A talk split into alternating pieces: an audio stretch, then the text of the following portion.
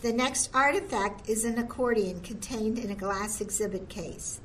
This artifact introduces us to the Kindertransport, a program created in 1938 that allowed 10,000 predominantly Jewish children from Nazi Germany, Austria, and Poland to flee to the United Kingdom.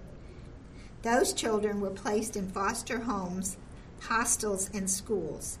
They were often the only members of their family to survive the Holocaust. This accordion allows the museum to share the story of Gertrude Wolff, one of those 10,000 children.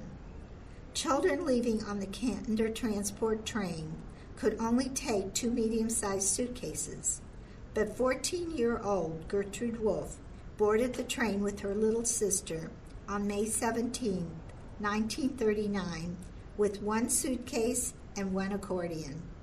The accordion on display was a gift from her parents.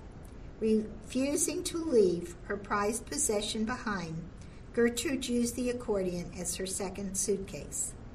Gertrude's parents managed to escape Germany, but her father was interned by the British.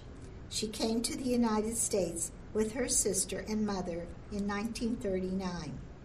After World War II, she married Robert Kahn, whose violin is also on display in this exhibit.